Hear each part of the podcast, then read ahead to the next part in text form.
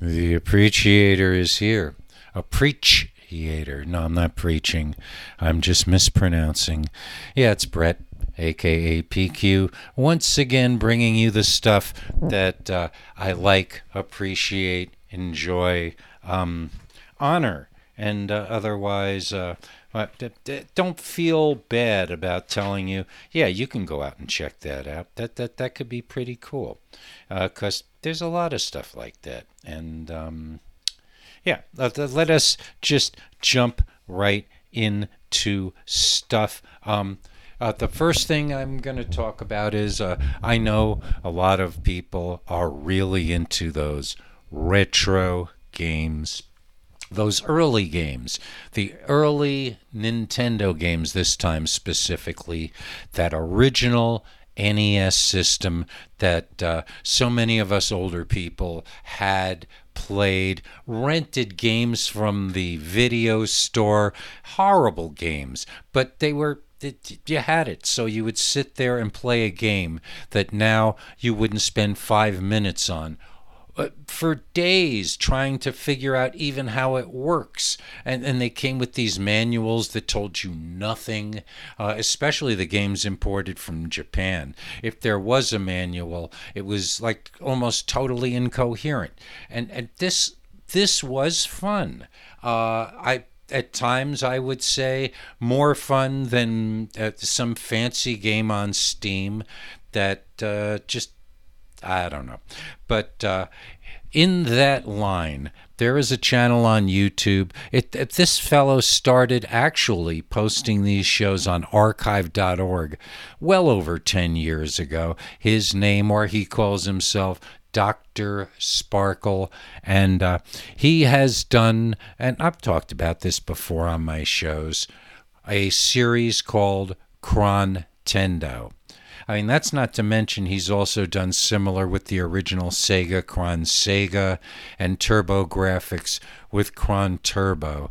But I never had a Sega, and I certainly couldn't afford a TurboGrafx. Those were like the um, Rolls Royce, the Porsche, if you will, at least as far as price. Uh, the games, yes, they were closer to those uh, video games in the arcades. And, and back then, really, to play a quality video game, I mean, even in the heyday of the NES, if you really wanted to play a game, you went to the arcade and uh, got lots of change and pumped a bunch of quarters into machines.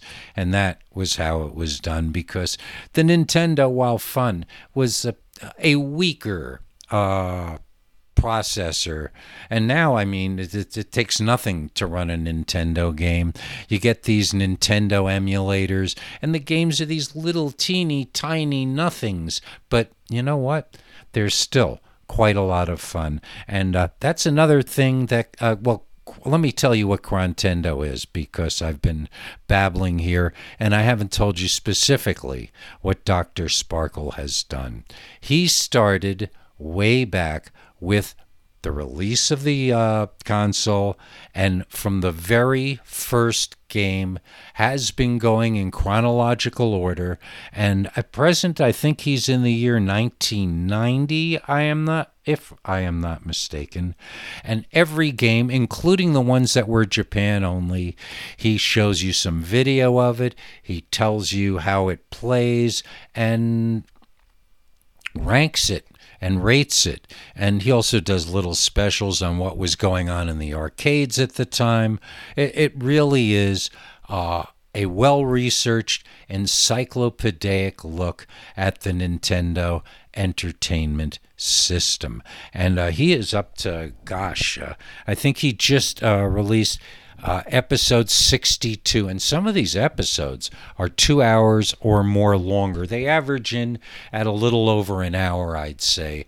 And it really is a schooling on these more than classic video games. And I would heartily heartily. I mean, the new one he is up to June 1990, a really big month, but so many just horrible, horrible games, uh, which are, I guess, known to the wise ones as shovelware because they're just shoveling them out there and just terrible, terrible games.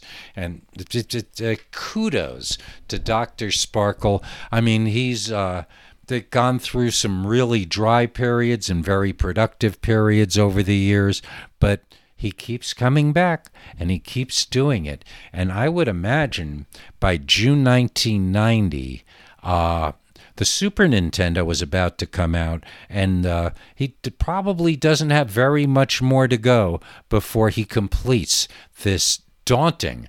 And uh, who'd have thought that he would get through them all, and he hasn't yet. So let's uh, just keep our fingers crossed. Um, another thing that I appreciate that uh, many people don't know about this is now we're moving over to food. Many people don't know about this product this and have never tasted it, and other people have tasted it and don't like it and uh, it's not really available, at least in any kind of fresh way, in most of the United States. Uh, I think the place where it's most common is uh, south, southeastern Pennsylvania, around Philly, Lancaster. I'm not sure, but uh, I always link it in my mind with uh, the Amish people because when I was a kid, my uh, family would go down there, and one of the things my stepdad would always grab was scrapple. Have you ever had scrapple? It's kind of a ground sausage with a little cornmeal, and it's just great. You slice it real thin and you fry it till it's almost crispy or crispy, and uh, it's good with eggs and cheese. Uh, when I lived in Hatfield, Pennsylvania, back in like 2006, an egg and scrapple and cheese sandwich was just such a treat because you know it's fresh. I mean, you can get some sort of uh, Jimmy Dean frozen scrapple out here in New Mexico, but it, it's not it's not the same. It just doesn't taste right. And uh, uh, again, this is something uh, eat at your own risk. I would not say this is a healthy food or some sort of. I'm, I'm Frank Edward Nora, who's a vegan, is probably uh, almost certainly never going to have scrapple if he ever has had any. And uh, yeah, if you're a vegetarian or anything like that, just excuse my um, Philistine mus- uh, musical. Yeah, well, you might uh, think my musical tastes are Philistine, but the stuff that I eat, I mean, I'm trying to eat healthier because I'm getting to be an old guy, and you can't just keep eating the kind of crap that I eat. But uh, yeah, I'd still have a scrapple, an egg sandwich with a little cheese. I mean, even American cheese. There are certain things that excuse the use of American cheese. I mean, it would. It's not really even cheese by any technical definition, but there's something so well, it was the cheese of my youth. So there's something kind of, I don't know, comfort food about American cheese, even though I know it's just absolutely terrible. And while we're on food, uh, I have been doing. Uh, it, like these little, uh, I have such a limited uh, cooking capacity here. I've got a toaster oven and a microwave, and uh, nonetheless, I uh, I doubt I'm the first person to do it, but I have been taking hot dogs. Uh, usually, I get Nathan's all beef because I don't know. It reminds me of when I was a kid and going to places like Coney Island and getting a Nathan's hot dog. And no, it's not the same because I don't steam them, but a Nathan's hot dog, and you get some prosciutto, which is, uh, if you're not familiar, a uh, Italian cold cut. It's kind of a ham, but kind of saltier and cut very, very, very thin. Uh, it, it, you should check it out. Prosciutto is what it's called. And I have been wrapping hot dogs in prosciutto. And then a little, uh, usually I use a Dijon mustard, although technically the spicy brown mustard i think is your traditional hot dog mustard on a bun and just deliciousness in in general. Uh, I'm rediscovering prosciutto, and it, it's a wonderful cold cut. Again, it's a little salty, but I don't know. Uh, that salt may not be good for me, but some things are just awesome as salt. And uh, continuing the appreciation, um, this is a longer clip than I like to use on the show, but uh, the man who inspired this whole overnightscape underground thing in the first place was named Jean Shepherd. And he did uh, about an hour long radio show weeknights. Uh, did a special thing Saturday nights live from the limelight in New York. And he was a raconteur, which is sort of a word for storytellers, but it implies that the story has been has stuff added to it, what they call gilding the lily. Even if it's a great story, adding a little more to it makes it special. And uh, he was Frank Edward Nora's inspiration for doing the Overnightscape. Uh, I discovered him around the year 2000, and he definitely, I, I would love to have that talent he had. And uh, here is a sample from one of his shows in 1965 so you too can get the Jean Shepherd feel. We had this, uh, you probably uh, get these things too, where they come around, the local uh, merchants, uh, the, the, local stores, throw away these throwaways of the ads of, uh, of big sales, food ads, food sales, know, big uh, post Christmas sales big uh, New Year's Day turkey sales and all that stuff. Well, I go struggling out to the porch to get the mail in the middle of this howling gale. And I come struggling back, and with me is this uh, this this flyer, and it's it's for a store that was about two and a half miles away from our house, way down. I mean, about two and a half, maybe three miles away, uh, in the next town, as a matter of fact. And I, I'm looking through this thing just sitting there, and they had an ad in there a bushel of apples for 45 cents. Now I remember it distinctly, the price and everything. Now don't ask me why a bushel of apples for 45 cents, but it was a bushel of apples. It said a special Christmas sale on winter apples. 45 cents a bushel. So I'm thinking about this. And my kid brother is under the day bed. He's weak, you know, he's yelling and hollering, whimpering. And I drag him out, and uh, I put on my earmuffs, and I tell him to get on his helmet with the goggles, and I put on my high tops, and we go out into the snow, and next door at the Bruner's house, and I get Bruner out, and the Bruner and myself, my kid brother, and at about 15 minutes, Flick, all uh, standing in the driveway, up to our eyebrows in frozen, rotten, cruddy, dirty, blast furnace snow. The temperature is seven below zero. And I say, let's surprise our mothers. Let's go and get a bushel of apples for 45 cents.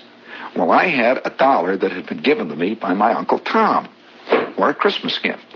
And so I figured I would, what a fantastic surprise to bring home a bushel of apples. Now, don't ask me why. I know it's a silly question, a silly thing to do. Don't ask me why. And so my kid brother, eh, and uh, Flick says, well, how we get there? And uh, Bruner says, how do you expect to get over there? And this was a place that was the IGA store. Do you ever hear the IGA uh, chain stores? Well, the IGA store was a good two miles away. It was in the next town. And I said, we'll take our sleds. Well, we started. We were fighting against a raging gale. It was about one o'clock in the afternoon. And we began along that twisting, evil, ice encrusted, howl emblazoned, yes, Finlandia. I'll announce very loudly. You don't play Tiger Rag when you're fighting the gale, Dad. Anyways, I'm glad you asked me. well, uh, I can understand why Sibelius wrote the way Sibelius wrote. This is the sound of the frozen north, friends. Yes, indeed. Well, after two and a half hours, we had gone maybe one half a mile. Just far enough not to turn back, and just far enough to know we might never make it. The wind howled and it howled, and my kid brother was hanging on to the back of my sheepskin coat. Bruner was limping badly. Flick's nose was running all the way down to his knees, and I said, Forward! The madness was on me. Well, we fought the howling winter gale for, I would say, a good five hours. And I mean five hours. Uh, have you ever had frostbitten ears? Well, I have had frostbitten ears. I got them that afternoon. My kid brother had a frostbitten head. Uh, I'm telling you. Before we got there, Bruner was frozen solid. We had him lashed to the sled. And, and Flick, believe me, was a sled himself. We were just pulling him along. He had runners sticking out of his ears. And we finally arrived at the IGA store. I'll never forget this. We were unable to walk. We were just walking like like stiff with with ice all over our ears. And we came out of this howling gale, and there was the IGA store at long last. It, I, I, it must have been the way uh, Ahab felt when he saw that big white fluke come out of that water. And I took one look at the IGA store and I says, here we are. It was closed. Closed. Speaking of tragedy, this is WOR AM and FM New York.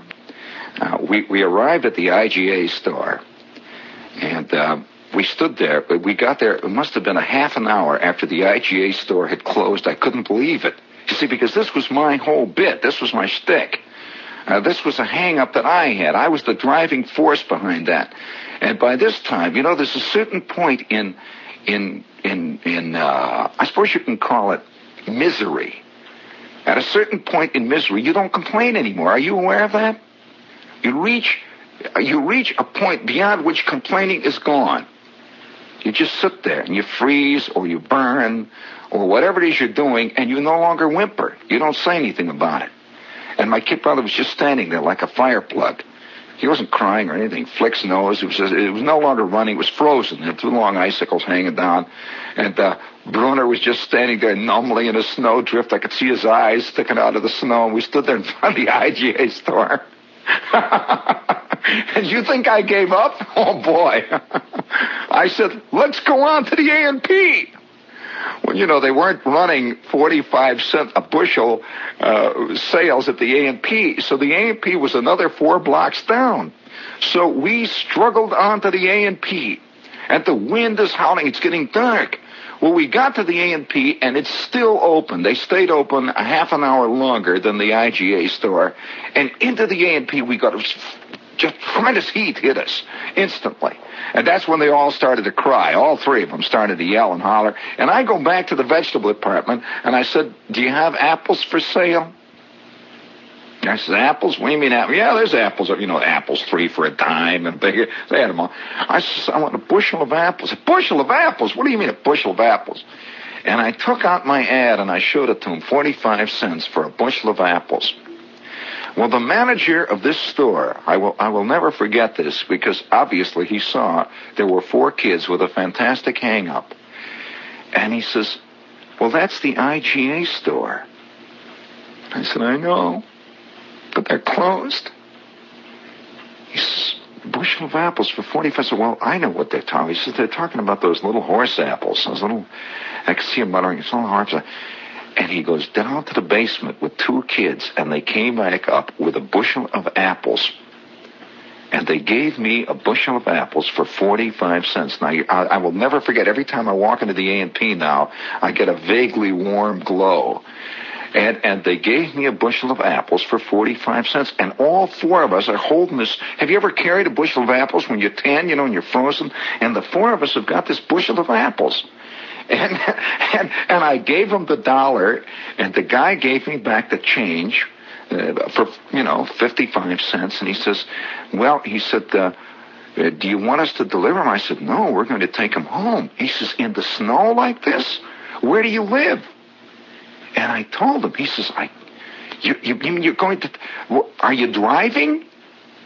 Well, we got our sleds. You've got your, and it's getting dark. It's about six o'clock out there now. You know, it would be like two o'clock in the morning by the time we got back with these with these crummy apples. And and the manager of the of the apple department of the A and P says, "Well, maybe you better call home. It's for a surprise." He says, "It's for a surprise for who? We're going to surprise our mom." Gee, I don't know what to say. Well, do you think you can get better not? And he called somebody over named George. And George came over to the four of us and he says, uh, we'll take you home in a truck. And they had this big giant feature, giant big green truck, and all on the side of it it said Atlantic and Pacific Tea Company with the red and gold letters. And and uh, he says, "Come around to the back." And uh, we came around the back, and he says, "We're going to take you home. Uh, Mister Mister So and So has decided that you better go home in the truck, and uh, we'll take you home. You say you're going home to Hesselman?" I said, "Yeah, mm-hmm. Cleveland Street." But the what about our sleds? Oh, okay. Well, let's pick up the sleds. Well, all four of us got in the back of this truck with our three sleds and a bushel of apples, and they turned around and they drove all the way on back. The guy couldn't believe it. We had gone about three, maybe three miles, close to three miles, in probably the most gigantic snowstorm that had hit this town in years. Well, why? I, I don't know. You know, and, and and so about a block away, I'm knocking on the door. See, I'm knocking on the back window, and he's in the cab. We're sitting in the back. I'm banging on the window, and he stops. He says, "Is this where you live?" And I says, "Yeah." We're a block away from home. See, and so he says, "Okay, kids." He says, "Boy." Man, he says, gee whiz, wow, what a night. I don't know how you came this far. And so out we go out the back. And I put the bushel of apples on the sled. And I started to tug. And Flick pushed. And Bruner hung on to the back of my coat. And my kid brother is whimpering in the snowdrifts. And we went up to the back porch of the house through a block of blinding blizzard. And my mother came out. I says, Ma, I got a surprise for you. And she says, What have you? Apples, a bushel of apples. How wonderful. Oh, for heaven's sakes, where did you get them? A bushel of apples. I said, we got them at the IGA store, Ma. She says, a bushel. And then I showed her the ad. I said, see, look, a bushel of apples. We thought we'd surprise you. And now comes the denouement. We had 4,500 apples, all frozen as hard you couldn't believe. Have you ever tasted an apple that was frozen and then thawed out? The instant those apples thawed out, they all turned into one gigantic pile of brown mush. but you know, for, for, for years after that, it was like a big thing in the family. It was like the time that I really went out and did it. And everyone said, well, do you remember the time that Jean went down and got the bushel of apples? Gee whiz. Oh boy, those were really, that, that was really something. Wasn't that great how they did that? And that really, I mean, it doesn't capture what he was able to do with uh, an hour long time slot. He would just digress. Uh, first off, he would start off with something just completely almost lunatic, like playing uh, a Jew's harp, or you know, boing, boing, boing, or uh, drumming on his head, or a kazoo to some obscure, weird piece of music. And he said that was to chase away anybody who didn't really belong there. And then he would get into just a monologue of some sort and perhaps tell a story, but generally speaking, at the tail end of the show, he would do something that just tied it all together in this nice little package. Uh, he was just a master with words and stories. And they say Garrison Keillor uh, swiped from him. And I tend to think just about everybody who talks into a microphone through that maybe not listening to Jean Shepherd, but listening to people who are influenced by Jean Shepherd. Uh, he really did leave a legacy of an untold legacy of comedians and people who heard him and implemented him into their work. Even Jerry Seinfeld was a Jean Shepherd fan. Um, and even and even uh, will they remember Jean Shepherd long longer than Jerry Seinfeld? And they're both JSs. I just realized, huh? Yeah, all these great coincidences that I don't know. They probably mean nothing, but it's fascinating noticing them. And I've neglected to mention the exit ramp that happened this week. That, uh, for those of you unaware, is the Overnightscape Underground group talk uh, about once a month. Frank Edward Nora opens up a Zoom room. And no, we don't use the visuals, we just kind of look at each other. Uh, but the audio portion of that Zoom chat with uh, many people, I mean, just this week, uh, uh, we had uh, Michael Fair, Dave in Kentucky, Ian Eric from Norway, Simon out of Nevada, um, Jefferson from the Philadelphia area. I like Jefferson. He's an honorary weasel, uh, even. And I'm not even an honorary weasel.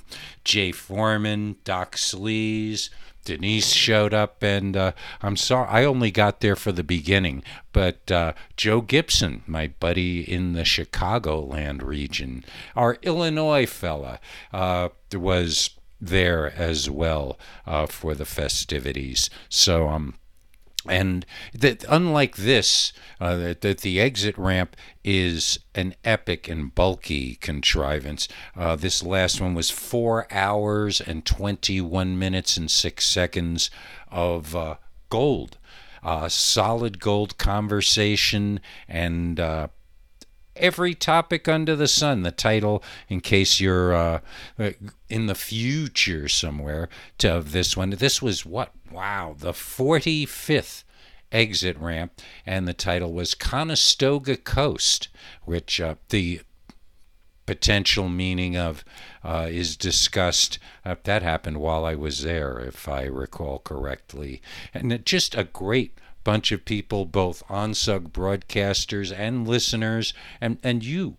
You could participate. Uh, just uh, be be part of the magic. Uh, if you're a Facebook person, you can uh, like the Overnightscape Underground uh, group. I think it is. I groups and pages and uh, but yeah, just like it, and that way you get the notifications and the link and yeah, just even if you just sit on the sidelines and listen, uh, it's like amazing live radio. And just like this, there's no like real advertising. I mean, sure. Um, we talk about things and we like them and perhaps suggest you might but there's none of this hard sell stuff that we are all so inundated with day after day i mean nobody can do anything anymore without trying to sell you something or like sign up for my Patreon and uh, and how much of that Patreon money does Patreon get for just existing and acting as some sort of go between? I just don't. What a world. Uh, this, but I can appreciate that they make it easier. I mean, some people, the direct contact is risky in this modern era. So, I mean, it's understandable. It's a clean place and it provides some sort of uh, protective wrap, sort of like a um, internet condom, just in case. And yeah, there's a lot of just in cases needed. People get hacked and whacked and suddenly somebody has all their banking information but no no no. It's, it's, you, you want to know how you avoid that? Don't have a bank. But then i mean money is about to disappear uh, but that's a whole other thing for another conversation. And um, yeah, we've got another appreciator in the can, so to speak. Uh, always looking for ideas for topics we can tackle. Uh, your comments are always welcome and appreciated, even if you say, hey, you know, you got to stop doing this, that, or the other thing.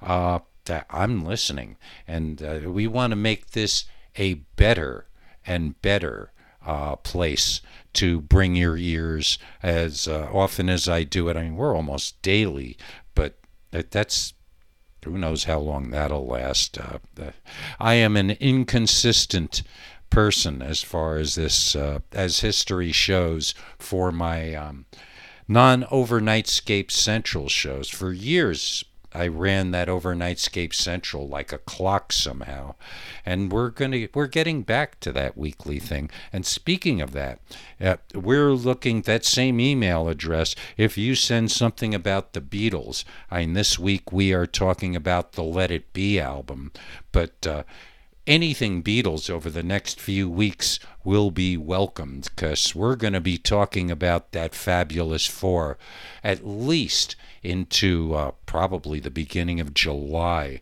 of 2023. And in the meantime, without further ado, to let you get back to whatever it is you were waiting for me to get done so you could do, set the controls for the heart of the fun. It's a good thing to do.